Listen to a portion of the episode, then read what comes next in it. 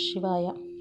Hi పిల్లలు, ఇప్పుడు మనం ఈరోజు నుంచి శ్రీమద్ రామాయణం గ్రంథం గురించి కొంచెం కొంచెంగా తెలుసుకుంటూ ఉందాం, ఓకేనా? మీ అందరికీ తెలిసే ఉంటుంది, రామాయణం రచించినది శ్రీ వాల్మీకి మహర్షి. సో వాల్మీకి మహర్షి ఈ రామాయణాన్ని వేరియస్ కాండలుగా విడగొట్టారనమాట. అందులో మొదటిదైన బాలకాండం గురించి మనం ఇప్పుడు తెలుసుకుందాం. నారదుడి గురించి మీ అందరూ వినే ఉంటారు కదా, గొప్ప ముని, దేవర్షి. ఆయన ఒకసారి వాల్మీకి మహర్షి దగ్గరికి వచ్చినప్పుడు వాల్మీకి మహర్షి ఎంతో ఇంట్రెస్ట్తో నారద మహర్షితో ఇలా అడిగారనమాట, ఓ మహర్షి, అసలు ఈ ప్రపంచంలో అన్ని మంచి గుణాలు ఉన్నవాడు, అంటే సకల సద్గుణ సంపన్నుడు, అంటే అన్ని మంచి గుణాలు ఉన్నవాడు, అన్ని రకాల మంచి మంచి ధర్మాలను ఎరిగినవాడు, వాటిని చక్కగా పాటించేవాడు, ఎంతో ధైర్యం కలవాడు, ఇలా చాలా రకాల క్వాలిటీస్ చెప్పారనమాట. ఈ క్వాలిటీస్ అన్నీ ఉన్నవాళ్ళు ఎవరైనా అసలు ఉన్నారా అని అడిగారు. అడిగితే అప్పుడు నారద మహర్షి చెప్పారు, ఓ ముని, నువ్వు ఇన్ని రకాల క్వాలిటీస్ అడిగావు, నిజానికి అంత ఈజీ కాదు ఈ లోకంలో అవన్నీ. నువ్వు అడిగిన క్వాలిటీస్ అన్నీ ఉన్నవాళ్ళు అంత ఈజీ కాదు, అయినా కూడా ఒక్కళ్ళు ఉన్నారు, వాళ్ళ గురించి నీకు చెప్తాను విను. ఇక్ష్వాకు వంశంలో శ్రీరాముడు అని ఒక ఆయన ఉన్నారు. ఆయన నువ్వు చెప్పిన క్వాలిటీస్ అన్నీ కూడా సాటిస్ఫై చేయగలిగిన పర్సన్ అన్నమాట అని చెప్పి అక్కడ మొదలుపెట్టి మొత్తం రామాయణం అంతటినీ కొంచెం బ్రీఫ్గా వాల్మీకి మహర్షిగా ఆయన చెప్పారు. అంటే మొత్తం రామాయణం కథ మొత్తం కూడా సంక్షేపం అన్నమాట, సంక్షిప్త రామాయణం అంటారు. అది మొత్తంగా ఆయనకి చెప్పారు. చెప్పి ఇలాంటి ఒక మనిషి ఉన్నారు, సో నువ్వు అడిగిన దీనికి నేను సొల్యూషన్ చెప్పాను అనుకుంటున్నాను అని చెప్పి ఆయన వెళ్ళిపోయారు. వెళ్ళిపోయిన తర్వాత అప్పుడు వాల్మీకి మహర్షి తన శిష్యుడు భరద్వాజుడు అని ఒక ఒక ఆయన ఉన్నారు. సో ఆయనతో కలిసి అలా వెళ్తూ తమసా నది అని ఉంది, ఆ తమసా నదిలో చక్కగా దిగి స్నానం చేసి తర్వాత వచ్చి వాళ్ళ కార్యక్రమాలు ఉంటాయి కదా, సంధ్యావందనం మొదలైనవి చేసుకోవడానికి ఆయన, అందుకని ఆ నదిలో దిగుతాను అని భరద్వాజ మహర్షికి చెప్పారు శిష్యుడికి, నువ్వు ఇక్కడే ఉండునైనా నేను వెళ్ళి స్నానం ఆచరించి తిరిగి వస్తాను తమసా నదిలో అని. సో శిష్యుడు అక్కడ కూర్చున్నాడు. అక్కడ అసలు ఆ చుట్టుపక్కల వాతావరణం చాలా చాలా బాగుందనమాట. అసలు ఆ తీర్థం, ఆ తమసా నది తీర్థం కూడా ఎంతో చక్కగా ఉంది. స్వచ్ఛమైన నీరు, చుట్టూ ఉన్న మొక్కలు, పక్షులు అన్నీ చాలా అందంగా ఉన్నాయి. ఈ సిచ్యుయేషన్లో ఆయన ఒక చెట్టు మీద ఒక క్రౌంచ పక్షుల జంటని చూశారు, పేరు అన్నమాట. ఒక ఆడపక్షి, ఒక మడపక్షి. ఈ రెండు పక్షులు ఎంతో చక్కగా ఆడుకుంటున్నాయి. ఆడుకుంటూ ఉంటే వాల్మీకి మహర్షికి అంత మంచి ఆహ్లాదకరమైన వాతావరణంలో ఆ రెండు పక్షులని కూడా చూసి ఈయన ఎంతో సంతోషించారు. సంతోషిస్తే సడన్గా ఒక వేటగాడు వచ్చి ఆ పక్షుల్లో ఆ మగ పక్షిని ఆయన చంపేశాడు. అది కింద పడి గిలగిలా కొట్టుకుంటుంటే ఈ ఆడపక్షి పక్కన చేరి బాగా విపరీతంగా ఏడవటం మొదలుపెట్టింది. ఒక్కసారిగా ఆయన మనస్సు బాగా కకావికలం అయిపోయిందనమాట. ఏంటిలాగా ఒక చక్కగా ఎంతో హ్యాపీగా ఉన్న పక్షుల్ని ఇలా విడగొట్టాడు, ఇలా చేశాడు ఈ కిరాతకుడు అని చెప్పి ఆయన నోటి వెంట ఒక పద్యం వచ్చింది. ఆ పద్యంలో అందులో ఆయన బాధనంతా ఎక్స్ప్రెస్ చేశారనమాట. రెండు క్రౌంచ పక్షులు ఇలా సంతోషంగా ఉన్నప్పుడు, ఓ కిరాతకుడా, నువ్వు వచ్చి దీన్ని వధించావు అన్న మీనింగ్ వచ్చేలాగా ఒక పద్యం చెప్పారు. అయితే ఆ పద్యం చెప్పిన తర్వాత తర్వాత కాసేపటికి ఆయన ఆలోచించడం మొదలుపెట్టారు. పక్కన ఉన్న శిష్యుడికి చెప్పారు, నేను ఇప్పుడు ఈ పద్యం చెప్పాను కదా, ఇది సరిగ్గా సమానాక్షరాలతో, నాలుగు పాదాలతో కరెక్ట్గా లయబద్ధంగా గానం చేయడానికి వీలుగా ఉన్న ఒక చందోబద్ధమైన శ్లోకంలాగా తయారైంది ఇప్పుడు నేను చెప్పిన శ్లోకం. ఎలా నేను అనుకోకుండా వచ్చింది ఇది నాకు అని శిష్యుడి దగ్గర డిస్కస్ చేయటం మొదలుపెట్టారు. శ్లోకాలకి ఛందస్సు ఉంటుంది, అంటే చెప్పాలంటే మనం ఇంగ్లీష్కి గ్రామర్ ఉంటుంది కదా, ఆ టైప్ అనుకోవచ్చు. ఆ ఛందస్సు ప్రకారం ఏంటంటే ఏ రకమైన పద్యం రాస్తున్నామో ఆ పద్యానికి తగినట్టు ఎన్ని అక్షరాలు ఉండాలి, ఏ అక్షరాలు ఉండాలి, ఏ వరుసలో ఉండాలి, ఇలాంటి చాలా రూల్స్ ఉంటాయి. ఆ రూల్స్ ప్రకారం అనుకోకుండా ఆయనకు ఆ శ్లోకం వచ్చింది. అది ఛందోబద్ధమైన శ్లోకం అంటే. సో ఏంటి ఇంత కరెక్ట్గా వచ్చింది అని అంటే ఆ శిష్యుడు కూడా ఎంతో సంతోషంగా నిజమే గురువుగారు చాలా కరెక్ట్గా వచ్చింది అని. శిష్యులు కూడా ఏకసంతాగ్రహులు అంటే ఒక్కసారి వింటే చాలు వాళ్ళు క్యాచ్ చేసేస్తారనమాట. ఇప్పుడులాగా మనం చూడు పద్యాలు చదువుతాం కదా పదిసార్లు బట్టి పట్టి బట్టి పట్టి వెళ్ళి ఎగ్జామ్లు రాస్తాం. అలా కాకుండా ఒకసారి ఆ పద్యం వినగానే అతని మనసులో ఆ పద్యాన్ని నిలుపుకున్నాడు. నిలుపుకున్నాక ఆయన శిష్యుడికి చెప్పాడనమాట, ఈ పద్యాన్ని ఒకసారి ఓ రాసి ఉంచి ఒకసారి దీని గురించి ఆలోచిద్దాం ఏంటి అన్నట్టు. అయితే శిష్యుడితో పాటుగా ఆశ్రమానికి వచ్చేసారు. ఆయన వచ్చేసి అతను రొటీన్ చేసుకోవాల్సిన పూజ అది ఇది అన్నీ చేసి అలా రిలాక్స్డ్గా కూర్చున్నారు.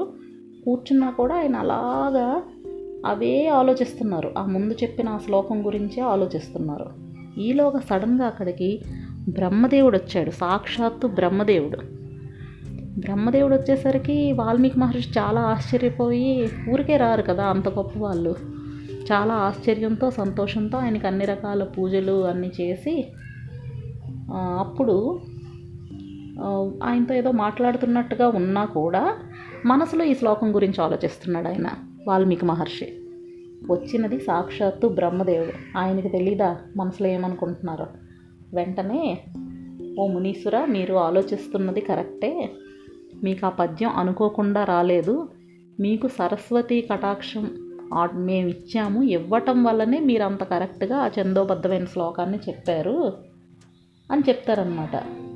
చెప్పి మీకు నారద మహర్షి వచ్చి శ్రీరాముడి గురించి సంక్షిప్తంగా మొత్తం రామాయణాన్ని వివరించి వెళ్ళారు కదా, దాన్ని మీరు ఇలా ఛందోబద్ధమైన శ్లోకాలతో పూర్తి రామాయణాన్ని రాయండి అని చెప్పారనమాట బ్రహ్మదేవుడు. చెప్తూ ఇంకా ఏం చెప్పారంటే, మీరు ఇప్పుడు నారదుడు మీకు కొంతవరకు చెప్పారు, బ్రీఫ్గా చెప్పారు కదా, కానీ అంతకన్నా ఎక్కువ వివరాలు మీ మనసులో ఒక ఆటోమేటిక్గా స్ఫురణకు వచ్చేలాగా నేను మీకు వరం ఇస్తున్నాను అని దీవించాడు.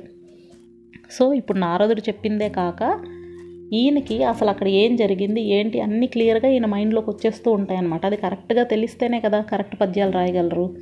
అందుకని అది చేశాక ఇంకో వరం కూడా ఇచ్చారు. నువ్వు చక్కగా ఇప్పుడు రాసిన పద్యాల్లో కానీ పదాల్లో కానీ వాక్యాల్లో కానీ ఎక్కడ ఒక్క దోషం కూడా రాదు, అన్నీ కరెక్ట్ మీనింగ్స్తోని చాలా కరెక్ట్గా వస్తుంది అని బ్రహ్మ ఆశీర్వదించారు. ఇప్పుడు మనం అనుకుంటాం కానీ ఓ రామాయణం లాంటి గ్రంథం ఎన్నో కొన్ని వేల సంవత్సరాలు లక్షల సంవత్సరాల క్రితం రామాయణం. అప్పుడు జరిగిన రామాయణం ఇప్పటి వరకు మనం చదువుకుంటున్నాము అని అంటే అలాంటి గొప్ప కావ్యాన్ని రాయగలగాలంటే అటు దేవతల ఆశీర్వాదం కూడా ఖచ్చితంగా ఉండాలి. ఒక నార్మల్ హ్యూమన్ బీయింగ్ లాగా ఉంటే రాసేయటం అంత ఈజీ కాదు. కాబట్టి బ్రహ్మదేవుడు అతనికి అంత గొప్ప వరం ఇచ్చి అంతర్ధానమే వెళ్ళిపోయారు. వెళ్ళిపోతే ఆయన శిష్యులు వాల్మీకి మహర్షి అందరూ కూడా ఎంతో ఆశ్చర్యంలో మునిగిపోయి ఉన్నారు. ఆ ఫస్ట్ శ్లోకం ఏదైతే ఉందో మా నిషాద అని స్టార్ట్ అవుతుంది, ఆ శ్లోకాన్ని మళ్ళీ మళ్ళీ వాళ్ళు మననం చేసుకుంటూ సరే ఇంకా మహాకావ్యాన్ని రాయడానికి సిద్ధపడతారు. ఆయన ఆయన కూర్చొని చక్కగా ధ్యానంలో కూర్చుంటే ఆయనకి అక్కడ దశరథ మహారాజు, కౌసల్యాదేవి, రాముడు, సీతాదేవి అందరూ ఆయన కళ్ళకు కట్టినట్టుగా కనిపిస్తున్నారు. వాళ్ళ లోపల ఏమనుకుంటున్నారు మనసులతో సహా ఈయనకు అన్నీ తెలిసిపోతున్నాయి. అప్పుడే కదా ఆయన చక్కగా కావ్యం రాయగలరు. సో బ్రహ్మదేవుడు ఇచ్చిన వరం వల్ల నారదుడు చెప్పిందే కాక ఒక్కసారిగా ఈయన కళ్ళ ముందు మొత్తం రామాయణం అప్పటి వరకు ఏమి స్టోరీ అయితే జరిగిందో అదంతా ఆయన కళ్ళ ముందు అలా కదిలింది. సో ఇప్పుడు ఆయన రాయడం మొదలుపెట్టారు. ముందుగా ఆయన అయోధ్య నగరాన్ని వర్ణిస్తున్నారు. అయోధ్య నగరం అనేది ఒక మంచి పెద్ద ఊరు అన్నమాట. అది ఎక్కడ ఉంది ఏంటి అనే వివరాలు తెలుసుకుందాం మనం ఇప్పుడు. సగరుడు అని ఒక రాజు, గొప్ప రాజు, అతనికి అరవై వేల మంది కొడుకులు. అరవై వేల మంది కొడుకులు ఒక సందర్భంలో యజ్ఞాశ్వాన్ని వెతకడానికి సముద్రాన్ని తవ్వుతారు. కాబట్టి సముద్రానికి సాగరము అని పేరు వచ్చింది. అలా ఇది ఈ ఇక్ష్వాకు వంశంలో ఎంతోమంది మహానుభావులు ఉన్నారు, ఎందరో రాజులు పుట్టారు. అలాంటి గొప్ప వంశంలో శ్రీరాముడు పుట్టాడనమాట. సో ఇది సరయూ నదీ తీరం ఉంది. అక్కడ సరయూ నదీ తీరంలో కోసల దేశం, కోసల దేశంలో అయోధ్య నగరం. సో ఈ అయోధ్య నగరమే వీళ్ళ రాజధాని. అక్కడ దశరథ మహారాజు ఎంతో చక్కగా పాలిస్తున్నాడు ఈ అయోధ్య నగరాన్ని. ఇప్పుడు ఈ అయోధ్య నగరం గురించి మనం కొన్ని విషయాలు తెలుసుకోవాలి. అదేంటంటే అది ఎంతో రిచ్ ప్లేస్ అన్నమాట. రిచ్ అంటే ఓన్లీ డబ్బుల పరంగా అని కాదు, కల్చర్ పరంగా, హెరిటేజ్ పరంగా, అన్ని పరంగా కూడా అది చాలా మంచి లొకేషన్. మంచి అక్కడున్న జనం అందరూ కూడా చక్కగా అందరూ విద్యావంతులు, అందరూ ధర్మాన్ని తప్పకుండా చక్కగా ధర్మ ప్రకారంగా నడుచుకునే వాళ్ళు. ఎవ్వరూ కూడా చేయి చాపి అడిగే పరిస్థితుల్లో ఉండరంట అయోధ్య నగరంలో. అందరూ చక్కగా సంపాదించుకుంటారు, వాళ్ళ సంపాదనతో వాళ్ళు తృప్తి చెందుతారు. ఎప్పుడైనా మనం మామూలుగా పెద్దవాళ్ళు చెప్తుంటారు కదా, ఎవరైనా సరే వాళ్ళకున్న దాంతో తృప్తి పడితే అంతకన్నా ధనవంతుడు మరెవరూ లేరు. అలాగే వాళ్ళకి ఎంతున్నా సాటిస్ఫై అవ్వకుండా ఇంకా కావాలి ఇంకా కావాలని ఆశపడుతూ ఉండేవాడు వాడికన్నా పూర్ ఫెలో ఇంకొకడు ఉండడు. కాబట్టి వీళ్ళు ఏంటంటే వాళ్ళ సంపాదన బాగుంది, పైగా వాళ్ళకి ఎంత ఉందో దాంతో తృప్తి చెందే విధంగా కూడా ఉన్నారు. అలాగే పెద్ద పెద్ద భవనాలు, అంత రత్నాలతో పొదిగిన భవనాలు అన్నమాట, అంత రిచ్ బిల్డింగ్స్, పెద్ద బిల్డింగ్స్ అవన్నీ ఉంటాయి. అది కాక సామంతరాజులు వస్తూ ఉంటారు. ఈయన మహారాజు కదా, వీళ్ళ కిందన కొన్ని సామంత రాజ్యాలు ఉంటాయి. వాళ్ళందరూ కూడా వచ్చి చక్కగా కప్పాలవి కట్టి వెళ్తుంటారు. అంటే ప్రజల దగ్గర నుంచి ట్యాక్స్ కలెక్ట్ చేసింది కొంత తెచ్చి మహారాజుకి ఇవ్వాలి. సో ఆ సామంతరాజులు ఎంత ఎక్కువ మంది ఉంటారంటే ఈ అయోధ్య నగరం అంతా కిక్కిరిసిపోయి ఉంటుందన్నమాట జనంతో. అంతమంది వచ్చి వెళ్తూ ఉంటారు సామంతరాజులు. అలా ఆ నగరం అంతా చాలా చక్కగా ఉంటుంది. అలాగే అందరూ చక్కగా పండితులు ఉంటారు, చాలామంది శబ్దవేది విద్యా నిపుణులు కూడా ఉన్నారు. అర్థమైందా? అంటే వాళ్ళు సౌండ్ విని మాత్రమే డైరెక్ట్గా వాళ్ళు బాణం వేయగలుగుతారు. అలాంటి వాళ్ళు కూడా చాలామంది ఉన్నారు. కానీ వాళ్ళు ఎవరు ఎవరినైనా సరే, వాళ్ళు ఒంటరిగా ఉన్న వాళ్ళని కానీ, పారిపోతున్న వాళ్ళని కానీ, లేకపోతే వాళ్ళకి ఎవరు హెల్ప్ చేయడానికి లేకుండా ఉండిపోయిన వాళ్ళు కానీ, అలాంటి వాళ్ళని ఎప్పుడూ చంపేవారు కాదు. ఓన్లీ అడవుల్లోని బాగా గర్వంతో గర్జించే సింహాలు, పెద్ద పులులు, బాగా అడవి పందులు, ఇలాంటివి ఏమైనా ఉంటే వాటిని మాత్రమే చంపేవారు. సో ఇలా ధర్మబద్ధంగా ఉండేవారు ప్రజలందరూ కూడా. దశరథ మహారాజు చక్కగా వీళ్ళందరినీ పాలిస్తూ ఉండేవాడు. ఇది కాక దశరథ మహారాజుకి ఎనిమిది మంది మంత్రులు ఉన్నారు. వాళ్ళ పేర్లు ఏంటంటే దృష్టి, జయంతుడు, విజయుడు, సిద్ధార్థుడు, అర్ధసాధకుడు, అశోకుడు, మంత్రపాలుడు, సుమంత్రుడు. ఎనిమిది మంది మంత్రులు. అందరూ చాలా very competitive and very knowledgeable people అన్నమాట. అంటే వీళ్ళు వాళ్ళ పని వాళ్ళకి చాలా బాగా వచ్చు. మనం ఈ రోజుల్లో చెప్పాలంటే వాళ్ళ సబ్జెక్ట్ పరంగా వాళ్ళు మంచి ఎక్స్పర్టీస్ ఉన్న వాళ్ళు అన్నమాట. సో వాళ్ళు రాజ్యానికి ఎప్పుడు కూడా మంత్రులు చాలా అవసరం. ఆ రాజు అంటే ఒక గౌరవం ఉండాలి, రాజ్యం అంటే ఒక గౌరవం ఉండాలి, దేశభక్తి ఉండాలి, ఇవన్నీ ఉంటూ వాళ్ళకి సమర్థులు కూడా అయి ఉండాలి. సో వీళ్ళ మంత్రులందరూ అలాంటి వాళ్ళు. అలాగే వశిష్ఠుడు, వామదేవుడు అని ఇద్దరు మహర్షులు, వాళ్ళిద్దరూ ఆస్థానంలో ప్రధాన పురోహితులు. ఇది కాక ఇంకా జాబాలి ఇలాంటి మిగతా పురోహితులు ఉన్నారు, ఇంకా మిగతా మంత్రులు ఉన్నారు, ఇలా రకరకాల మంది ఉన్నారు. వీళ్ళందరూ కూడా చక్కగా రాజ్యం బాగా ఉండడానికి అన్ని విధాలుగా హెల్ప్ చేస్తూ ఉన్నారన్నమాట. అయితే ఇంత బాగున్న అయోధ్య నగరం, ఇంత చక్కటి కోసల దేశం, ఇన్ని ఉన్నా కూడా దశరథ మహారాజుకి ఒక బెంగ ఉంది. అది ఏంటి అంటే అతనికి కొడుకులు లేరు. సో దానివల్ల ఆయన ఎప్పుడు పుత్ర సంతానం కోసం ఎప్పుడు పరితపిస్తూ ఉంటాడు. అంటే మన హిందూ సిద్ధాంతం ప్రకారం కంపల్సరీగా కొడుకు ఉన్న వాళ్ళకు మాత్రమే స్వర్గప్రాప్తి ఉంటుంది అని అంటారు. అందువల్ల ఏంటంటే ప్రతి గృహస్థు కూడా చక్కగా తనకి ఒక కొడుకు, కనీసం ఒక కొడుకైనా ఉండాలి అని కోరుకునేవారు. ఆ రకంగా ఇంత పెద్ద రాజు, నెక్స్ట్ రాజు తర్వాత తర్వాత ఆ దేశాన్ని పాలించడానికి, అంత సమర్థంగా పాలించడానికి అతని వారసులు లేకపోతే కష్టం కదా. అందుకని ఆయన చాలా బాధపడుతూ ఉంటే ఆయన ఒకరోజు సంతానం కలగడం కోసం అశ్వమేధ యాగం చేద్దాము, చేస్తే మంచిది కదా అని ఆయనకు ఆలోచన వస్తుంది. అయితే వెంటనే ఈ ఎనిమిది మంది మంత్రులు వీళ్ళందరూ ఉన్నారు కదా, వాళ్ళతో ఆలోచించి నిజమే యాగం చేయడం మంచిదే అని డెసిషన్ తీసుకుంటారు. ఒక మంచి రాజు ఎప్పుడూ కూడా తన కిందన ఉన్న మంత్రులతోని అలాగే పురోహితులతోని అందరితో డిస్కస్ చేసి ఒక డెసిషన్ తీసుకోవాలి. ఊరికే సొంతంగా డిసైడ్ చేసికూడదు. ఇప్పుడు కూడా అది వర్తిస్తుంది. మీరైనా ఫ్యూచర్లో మీతో పనిచేస్తున్న వాళ్ళ సల సలహాలు అలాగే వాళ్ళు ఇంకేమైనా కొత్త విషయాలు మీకు చెప్తున్నా అవన్నీ కూడా ముందు వినాలి. విని మన దగ్గర ఉన్న ఇన్ఫర్మేషన్ వాళ్ళ ఇన్ఫర్మేషన్ కలిపి అప్పుడు ఏదైనా ఒక మంచి డెసిషన్ తీసుకోవాలి. అంతేగాని ఊరికే మనం మాత్రమే డిసైడ్ చేస్తే తప్పులు అవ్వడానికి అవకాశాలు ఎక్కువ ఉంటాయి. కానీ దశరథ మహారాజు అలాంటి వాడు కాదు, చక్కగా అందరి మాట వింటాడు. అందుకని మంత్రులతో సమాలోచన చేశాడు. వాళ్ళు కూడా నిజమేనండి, ఇది చేస్తే చాలా బాగుంటుంది, అశ్వమేధ యాగం చేద్దాం. అశ్వమేధ యాగం అంటే ఇంట్లో మనం చేసుకునే సత్యనారాయణ వ్రతం లాంటిది కాదు, చాలా పెద్దది, బిగ్ ప్రాసెస్, ఒక వన్ ఇయర్ ప్రాసెస్ అనమాట అది. అంత పెద్ద యాగం అది ఊరికే ఇలా అనేసుకుంటూ అలా చేసేది కాదు.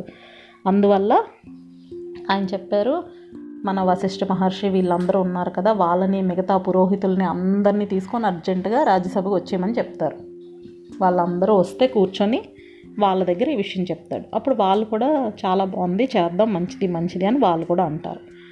సరే అని డిసైడ్ చేసుకొని దశరథుడు మొత్తం అందరికీ పనులు డిస్ట్రిబ్యూట్ చేస్తాడనమాట. నువ్వు ఇది చేయి, నువ్వు ఇది చేయి అలా చెప్తాడు. చెప్పి అలాగే సరయూ నదికి ఉత్తర తీరంలో ఒక యజ్ఞ భూమిని అక్కడ స్థాపించండి. ఎందుకంటే చాలా యజ్ఞం అంటే చాలా పెద్ద ప్లేస్ కావాలన్నమాట. అందుకని నదీ తీరంలో ప్లేస్ ఎక్కువ ఉంటుంది, అలాగే నది పక్కన చేస్తే మంచి పాజిటివ్ ఎనర్జీ ఉంటుంది కాబట్టి నది పక్కన యజ్ఞయాగాదులు చేసేవారు. సో యజ్ఞ భూమిని అక్కడ సిద్ధం చేయమని చెప్పారు. అలాగే దానికి కావాల్సినవన్నీ కూడా మంత్రులకి ఆదేశాలు జారీ చేశారు, ఇలా చేద్దాం అలా చేద్దాం అని. మిగతా వీళ్ళందరికీ అంటే పురోహితులకి మంత్రులకి అందరినీ పిలిచి ఏం చెప్పారంటే, అశ్వమేధ యాగం అనేది అంత ఈజీగా అయ్యేది కాదు, చాలా కష్టాలు, చాలా అపచారాలు జరగడానికి కూడా అవకాశాలు ఎక్కువ. యజ్ఞాలు యాగాలు చేసేటప్పుడు ఏంటంటే తప్పులు జరగకుండా ఉండాలి, దానివల్ల తిరిగి ఏమైనా చెడు జరగడానికి అవకాశం ఉంటుంది. కాబట్టి తప్పులు ఏమీ లేకుండా చక్కగా జరగడానికి మీరందరూ నాకు కోఆపరేట్ చేయాలి, మనం చక్కగా చేద్దాం అని చెప్తే అందరూ ఓకే అంటారు. అయితే ఈ మంత్రులు ఎనిమిది మంది చెప్పాను కదా, అందులో సుమంత్రుడు రాజు దగ్గరికి వస్తాడు. ఈ రాజుగారేమో అప్పుడే రాణి కౌసల్యాదేవి, సుమిత్ర, కైకేయి అందరికీ కూడా చెప్పేస్తారు, మనం ఇలా యజ్ఞం చేస్తున్నాం పిల్లల కోసం పుత్రుల కోసం అని. వాళ్ళు చాలా హ్యాపీ ఫీల్ అవుతారు. వాళ్ళు వెళ్ళిపోగానే సుమంత్రుడు చెప్పాడు, మంత్రి అంటే రాజుకి ఎప్పుడు మంచి చెప్పేవాడు అయ్యి ఉండాలి కదా, మీరు యజ్ఞం తలపెట్టారు మంచిదే, కానీ ఈ యజ్ఞానికి మనం ఋష్యశృంగుడు అనే ఒక మహర్షి ఉన్నారు, ఆయన మన యజ్ఞానికి వస్తే బాగుంటుంది అని చెప్పారు. చెప్తే అప్పుడు దశరథ మహారాజు అడిగాడు, ఎవరైనా ఋష్యశృంగుడు, ఏమిటా విషయం అని. అయితే అప్పుడు సుమంత్రుడు చెప్పుకొస్తున్నాడు అనమాట, కశ్యప మహర్షి కొడుకు విభాండకుడు, విభాండకుడు అని ఒక మహర్షి, ఆ మహర్షికి ఋష్యశృంగుడు అని ఒక కొడుకున్నాడు. అయితే ఈయన ఎప్పుడు కూడా తండ్రితో పాటు అభిభాండకంతో పాటుగా అడవిలోనే ఎప్పుడూ ఉంటారు. అతనికి అసలు మనుషులంటే ఎవరో తెలియదు, ఆడంటే తెలీదు, మగంటే తెలీదు, తనకు తెలిసిందంతా అతను అతని తండ్రి అంతే, ఇంతకు మించి ఇంకెవరూ తెలియదు. సో అడవిలో అలా ఉంటూ ఉన్నప్పుడు అక్కడ దగ్గరలో రోమపాదుడు అని ఒక రాజు ఉన్నాడు. ఈ రోమపాదుడు వాళ్ళ రాజ్యంలో కరువు వచ్చింది. కరువు వస్తే అంగరాజ్యం అన్నమాట అది. ఆ కరువు ఎలా ఎలా వర్షాలు పడవు, ఏం చేయాలి ఏం చేయాలని అందరంటే అప్పుడు ఎవరో చెప్తారు, వాళ్ళ పురోహితులు చెప్తారన్నమాట, ఈ ఋష్యశృంగుడిని మనం కానీ మన దేశానికి తీసుకొస్తే ఖచ్చితంగా వర్షం పడుతుంది అని. ఎందుకు అంటే ఋష్యశృంగుడు ఎంత గొప్పవాడంటే యాక్చువల్ పర్ఫెక్ట్ బ్రహ్మచారి అనమాట. అంటే లేవటం, పొద్దున్నే పూజ పునస్కారం, యజ్ఞం హోమాలు ఇలాంటివి తప్పితే ఆయనకి ఇంకో ప్రపంచం తెలియదు, ఇంకో విషయం తెలియదు. అక్కడే దొరికే ఆకు పండు కాయ తింటూ బ్రతుకుతూ తండ్రి చెప్పిన వేదాలు అవి నేర్చుకుంటూ చాలా పద్ధతిగా ఉన్న మహర్షి అనమాట. అన్నీ స్ట్రిక్ట్గా చేసే వాళ్ళకి డెఫినెట్గా చాలా మంచి పాజిటివ్ ఎనర్జీ వాళ్ళ దగ్గర ఉంటుంది, చాలా శక్తులు ఉంటాయి వాళ్ళకి. సో అలాంటి మహానుభావుడు కనుక ఏదైనా రాజ్యంలో అడుగు పెడితే అక్కడ ఏ ప్రాబ్లమ్స్ ఉన్నా అన్నీ వెంట వెంట వెంటనే సాల్వ్ అయిపోతాయి. ప్రకృతి అంటే నేచర్ కూడా బాగా హెల్ప్ చేస్తుంది అనమాట. అందువల్ల అలాంటి గొప్ప వ్యక్తిని మనం తీసుకురావాలి. వెంటనే పురోహితులందరినీ పిలిపిస్తారు రోమపాదుడు. పిలిపించి ఆ ఋష్యశృంగు మహర్షిని ఎలాగైనా తీసుకురండి అని అంటే వాళ్ళు బాబోయ్ మేము తీసుకెళ్ళి రాలేము, మాకు చాలా భయం, విభాండకుడు వెంటనే మమ్మల్ని శపిస్తాడు, మహర్షి రాజు కన్నా కూడా పవర్ఫుల్ కాబట్టి వెంటనే శపించేస్తారు కాబట్టి చేయలేము. అప్పుడు వీళ్ళందరూ బాగా ఆలోచించి కొంతమంది అమ్మాయిల్ని బాగా అందంగా ఉండే అమ్మాయిల్ని చక్కగా రెడీ చేసి ఆ అడవికి పంపిస్తారు. ఎప్పుడైనా రోమపాదుడు ఆ ఆశ్రమం దాటి బయటకు వస్తే నెమ్మదిగా ఆయనకి ఏదో నచ్చజెప్పేసి ఊరు తీసుకొచ్చేద్దాం మభ్యపెట్టి అని అనుకుంటారు. అని వాళ్ళు ఆ అమ్మాయిలు వెళ్ళి అక్కడ వెయిట్ చేస్తుంటారు. అనుకోకుండా ఒకసారి ఈ ఋష్యశృంగుడు వాళ్ళ ఆశ్రమం దాటి బయటకు వచ్చాడు. వచ్చేసరికి వీళ్ళని చూసాడు. అసలు అతనికి ఆ అమ్మాయి ఎలా ఉంటుందో కూడా తెలియదు. ఎవరు ఇల్లు ఎంత అందంగా రెడీ అయ్యారు, ఎవరు ఏంటి అని ఆయన ఆలోచిస్తూ ఉంటాడు. అప్పుడు వాళ్ళేమో అతనితో నెమ్మదిగా ఫ్రెండ్షిప్ చేసి చేశాక మీ ఆశ్రమానికి మేము ఒకసారి రావచ్చా అని అడుగుతారనమాట. అడిగితే అప్పుడు విభాండకుడు ఆశ్రమంలో ఉండడు, సరే రమ్మని పిలుస్తాడు. పిలిస్తే వీళ్ళందరూ అతని వెనక వెళ్తారు. వెళ్ళి అతను వాళ్ళకేమో ఇంటికి ఎవరో గెస్ట్లు వచ్చారు అన్నట్టుగా అతని అతని దగ్గర ఉన్న పళ్ళు కాయలు ఏమున్నాయో అవన్నీ వాళ్ళకి పెడతాడు. వాళ్ళేమో లడ్డూలు ఇస్తారు ఈయనకి, ఇవి మేము అవి తింటాంలే కానీ మీరు ఇవి తినండి అని, మా ఏరియాలో దొరికేవి ఇవి తినండి అని ఇస్తారు. ఆయన లడ్డూని చూసి కూడా ఇది ఇదో రకమైన ఫ్రూట్ కావాలా, ఇదేంటో అని తిని చాలా బాగుంది, ఎంత బాగున్నాయో అనుకుంటాడు. వాళ్ళకు ఒకవైపు విభాండకుడు వచ్చేస్తాడేమో అని టెన్షను. మేము మాకు పూజ చేసుకోవాల్సిన పని ఉంది ఇప్పుడు అర్జెంటుగా అని చెప్పి పరిగెత్తి పారిపోతారు వాళ్ళు. మళ్ళీ నెక్స్ట్ రోజు ఈయన వెళ్తాడు. ఎప్పుడైనా అలా ఉండే అతనికి సడన్గా ఇలా టేస్టీ టేస్టీ ఫుడ్ అవి కనిపించేసరికి వెళ్ళాలనిపిస్తుంది అనమాట. సో నెక్స్ట్ టైం నెక్స్ట్ రోజు మళ్ళీ వెళ్తాడు. వెళ్తే వాళ్ళు అంటారు ఇక్కడ కాదు అసలు మా రాజ్యం మా మా ఆశ్రమం ఒకటి ఉంది అంటే ఆ రాజ్యాన్ని వాళ్ళ ఆశ్రమం అని చెప్పారనమాట. అక్కడికి వస్తే మీకు ఇంకా మంచి మంచి ఫుడ్ మేము అసలు ఇస్తాము, చాలా బాగుంటుంది, అక్కడికి రండి అని పిలుస్తారు. పిలిస్తే సరే నేను వస్తానని చెప్పి ఆయన వాళ్ళ వెనక వెళ్ళిపోతాడు. ఆయన తపస్సు చేసుకునే అతను, అతనికి ఏం తెలియదు కదా, ఇలాంటి అబద్ధాలు చెప్పడం ఇవన్నీ తెలియదు కదా పాపం. వాళ్ళతో పాటు అంగరాజ్యానికి వెళ్తాడు. ఆయన రాజ్యంలో అడుగు పెట్టి పెట్టగానే ఫుల్గా వర్షాలు కురిసేస్తాయి. అది అతని గొప్పతనం, ఋష్యశృంగుడి గొప్పతనం. అప్పుడు రాజు అతన్ని పిలిపించి అతనికి అన్ని మర్యాదలు చేసి అతనికి చెప్తాడనమాట, మా రాజ్యం కోసం మిమ్మల్ని ఇలా పిలిపించాల్సి వచ్చింది, మమ్మల్ని క్షమించండి అని చెప్పి అతనికి శాంత అని ఒక కూతురు ఉంటుంది, ఆ కూతురునిచ్చి ఈ మహర్షికి ఇచ్చి పెళ్లి చేస్తారు. పెళ్లి చేశాక వాళ్ళిద్దరూ ఆ అంగదేశంలో అలా ఉంటారు. సో ఇది ఋష్యశృంగుడి కథ. ఇది చెప్పి అప్పుడు దశరథ మహారాజుకి సుమంత్రుడు చెప్తాడనమాట, ఆ ఋష్యశృంగుడిని మీరు రోమపాదుడిని అడిగితే, రోమపాదుడు దశరథ మహారాజు ఫ్రెండ్స్, సో మీరు అడిగితే అతని అల్లుడిని ఖచ్చితంగా మన యాగానికి పంపిస్తారు, అప్పుడు మనకి చాలా యూస్ఫుల్ కదా అని మంత్రి చాలా చక్కటి సలహా ఇస్తాడు. సో తర్వాత ఏం జరిగింది అవన్నీ మనం నెక్స్ట్ ఎపిసోడ్లో విందాం. ఓకేనా? బాయ్ పిల్లలు.